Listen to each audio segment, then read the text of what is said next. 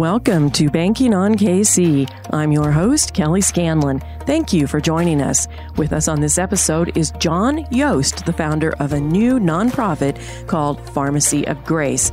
John has a long history in the pharmacy and pharmaceutical business, and he has a pharmacy degree from KU. Welcome, John. Thank you, Kelly. It's my pleasure, and thanks for asking me.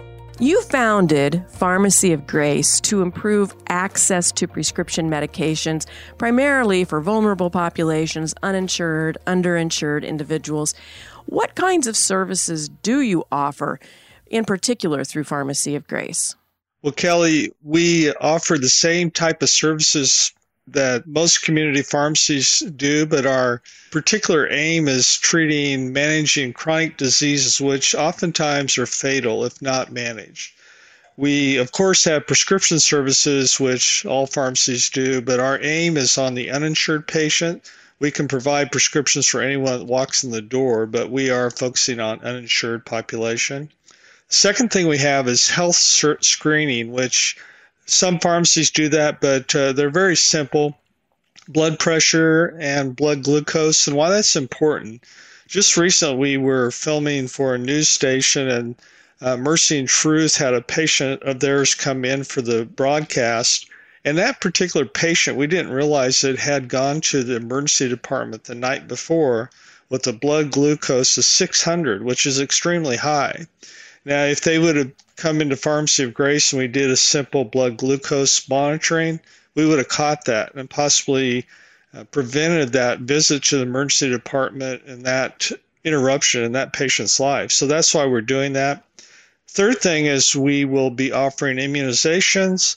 And at the beginning, it'll be primarily in the pharmacy, but our goal is to have a pharmacist that can be mobile and go out to different locations, such as schools or churches or businesses, any place that doesn't really have good access to immunizations. And we also want to eventually uh, have mental health referrals, and our staff will be training to be able to recognize that situation. And then the last one, which is maybe the most important thing, is that we will be having counseling with each patient conducted by the pharmacist. The way our configuration is set up, we have that opportunity to have rooms where the pharmacist actually sits down with each and every patient. And when you talk about counseling, you're talking about how to use the medication and how it will work best for them, that kind of thing, right? Absolutely. Every patient will know what they're taking, why they're taking it, how to take it, and maybe most importantly, what happens if you don't take it. Before you founded Pharmacy of Grace, you saw these issues from a number of different vantage points. You started, for example, as a community pharmacist, and then you opened your own pharmacy in Oklahoma. You sold that, and you began on the other opposite side where you were selling pharmaceuticals for Roche Labs in Topeka. And then you were a sales and operations director for the pharmaceutical industry and then you became a pastor at Church of the Resurrection. So you've seen a lot in the industry. And as I said, you've seen it from many, many different perspectives. What inspired the idea for Pharmacy of Grace? What was it? What moment did you have that finally said, I need to do this? It was a long journey. As you mentioned, I left the pharmaceutical industry in 2016 to become a pastor, and I went to work for Church of the Resurrection in their mission department. And my job was to develop mission trips in the United States. So I was in Columbus, Ohio, at a little church called Church for All People, and I just stumbled on in the pastor's office this postcard, and it just stopped me.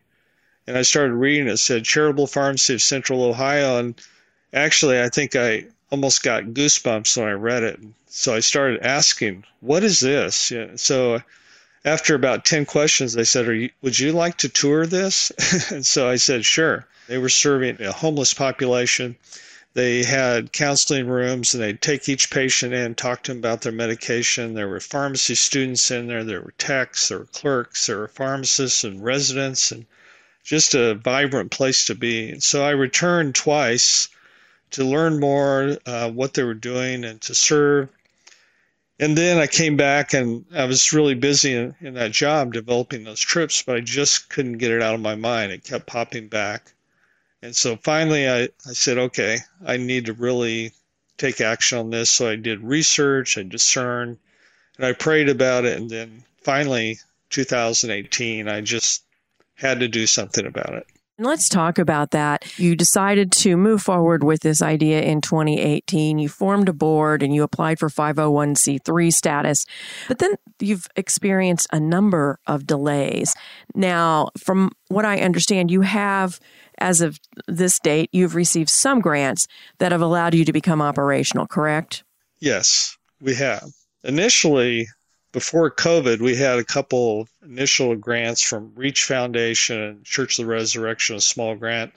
And those allowed us to get our capacity up to speed, just all the things you need to really start operations. And we paused and and after COVID, then we started receiving grants. Or we had significant grants from Health Forward, from Advent Health, and then larger grant from Church of the Resurrection which really allowed us to to start uh, in earnest to move forward to opening. And since then, we had an amazing grant from the Sunderland Foundation, which paid for the bulk of the renovations.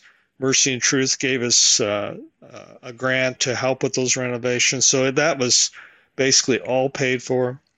Uh, Mariner Foundation, Dunn Foundation, and then just recently we uh, received a grant from H&R Block Foundation which paid for the rest of our equipment in in the, pharmacy. So uh, we've received a lot of support. We're we're not quite there on the operation side, but uh, we're getting close. We need about 150,000 uh, by the end of our first year of operation to pay for uh, you know pays for everything just to run the organization, the st- salaries and the supplies and that sort of thing. So we do need a little bit more money and we have a website, pharmacyofgrace.org, that you can go to, and it has a donation button on there for anybody that'd like to donate.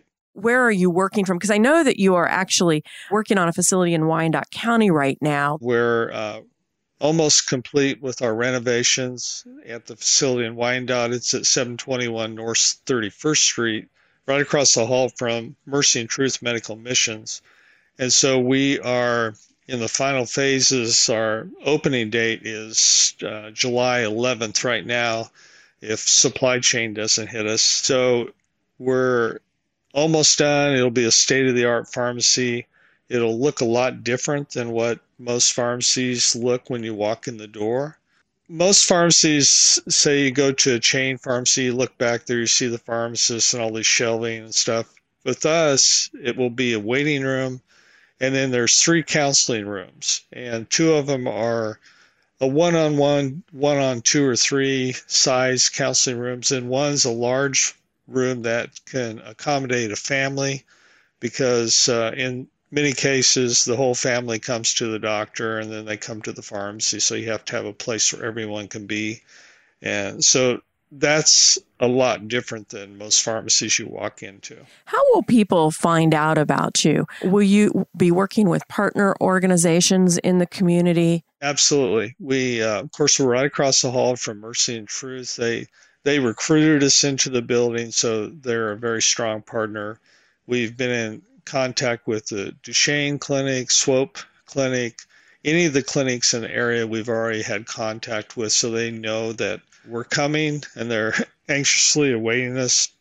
We also have talked to organizations like El Centro and Avenue of Life, which each have their own specialty, but they have large populations of people that they serve. Medicine Cabinet, who provides acute prescriptions, they're anxiously awaiting us because we're very close to some of their agencies they use. So, yes, we're out in the community. We're talking to uh, really as many people as we can. Set the scene for us about the critical need for an organization like Pharmacy of Grace.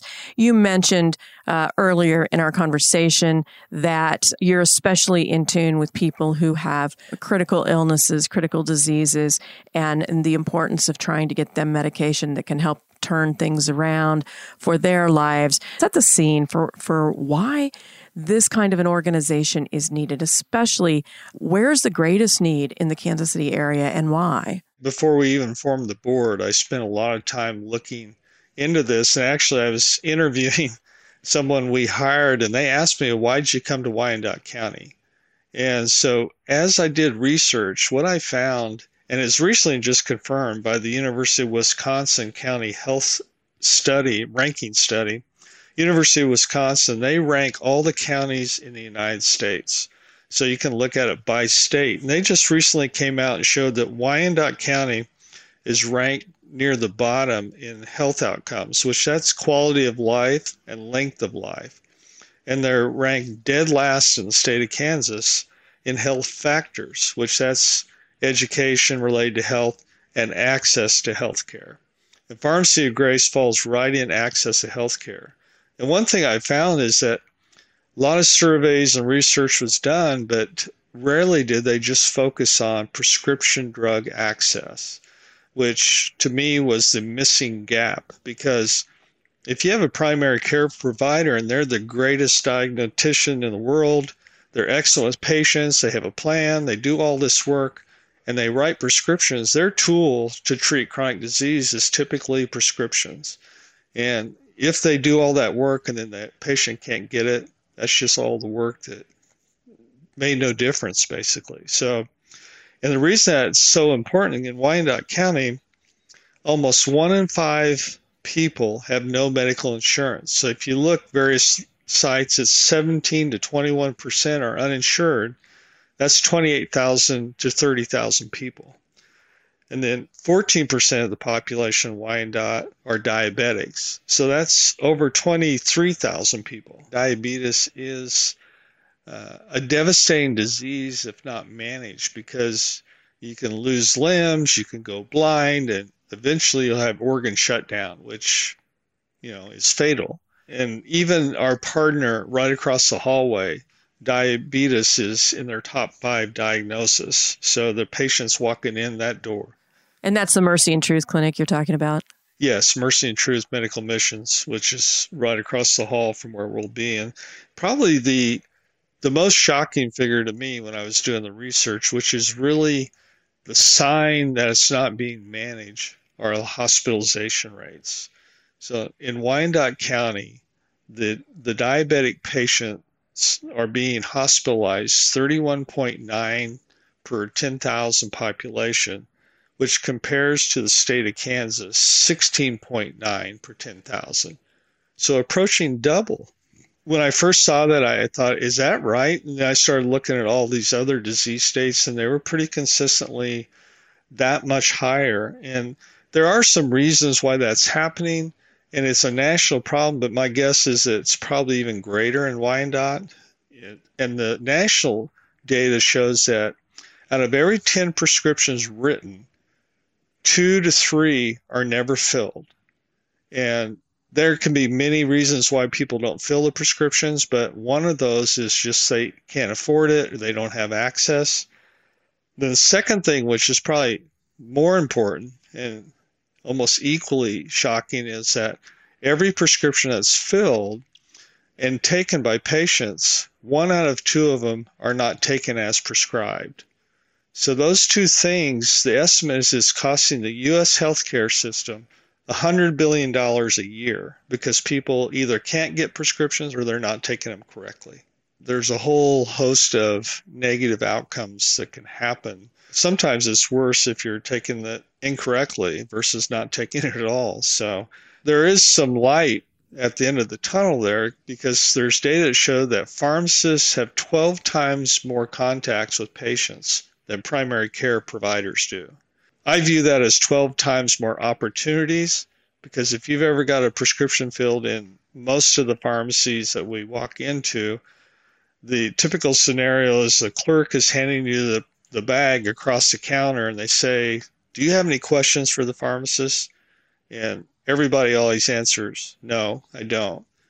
So that's a missed opportunity. The pharmacist could have interacted with that patient. So, Pharmacy of Grace, we won't miss that opportunity because we won't hand the drug to anybody without the pharmacist talking to them. We were talking about, you know, you still need donations, but are there other ways our listeners can become involved with Pharmacy of Grace? So, the primary way people can get involved is to number one, tell their friends about Pharmacy of Grace Uh, we're on Facebook, we're on LinkedIn.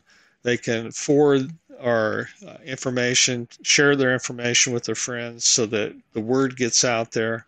And then if they do want to donate, as I said, you can go on our website, pharmacyofgrace.org, and there's a donate button. So those are probably the best ways right now.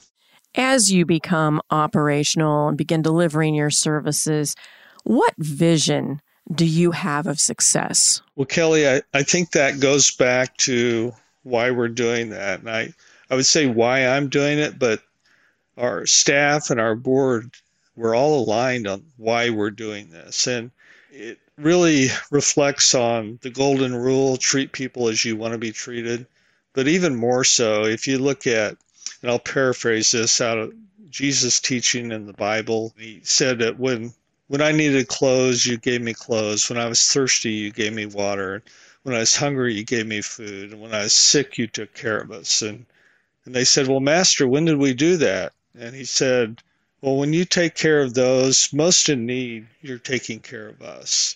So that vision of taking care of people being the hands of Christ is our vision of success. And what that means clinically is that, you know, we had a patient that was filming, I told you about, I believe that her blood glucose was 600. Well, if we would have had a blood glucose screen, we could have stopped that from happening potentially. And maybe she could have gone to work, or maybe she could have spent some time with her friends or family versus being in the hospital.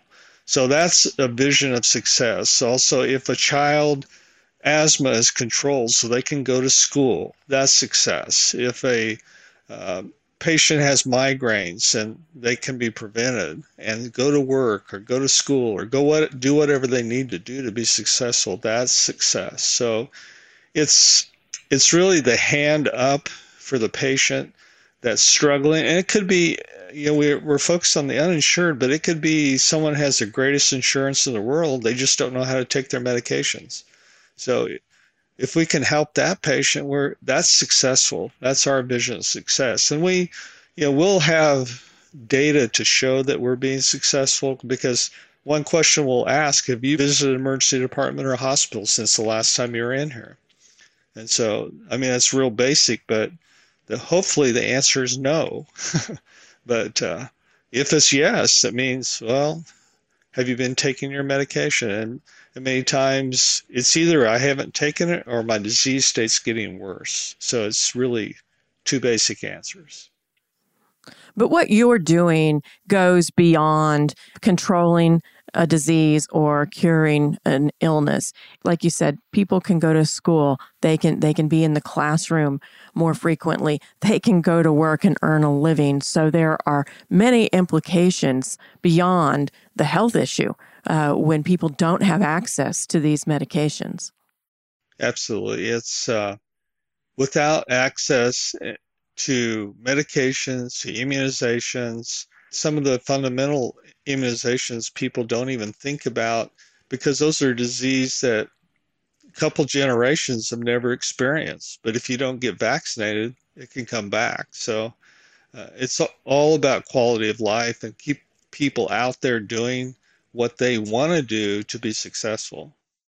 John, thank you so much for being our guest, for sharing this new organization that you are about to open the doors to. We really appreciate all the work that you're doing in the community and wish you the best of luck. Once again, pharmacyofgrace.org. You can go out there, you can donate, you can find out more about the services. And as John said, spread the word. Thank you so much. Thank you, Kellen. This is Joe Close president of Country Club Bank. Thank you to John Yost for being our guest on this episode of Banking on KC. As a pharmacist, John understands how important it is for people to manage their chronic illnesses with medication. Lack of access to that medication is more than a health issue, it's a quality of life issue. It keeps people from school, work, and caring for their families. Its economic toll on our communities and on the healthcare system itself is well documented. As the Pharmacy of Grace opens in Wyandotte County, we applaud John and his team for bringing affordable and sustainable access to prescription medications and pharmacy services to the Kansas City area.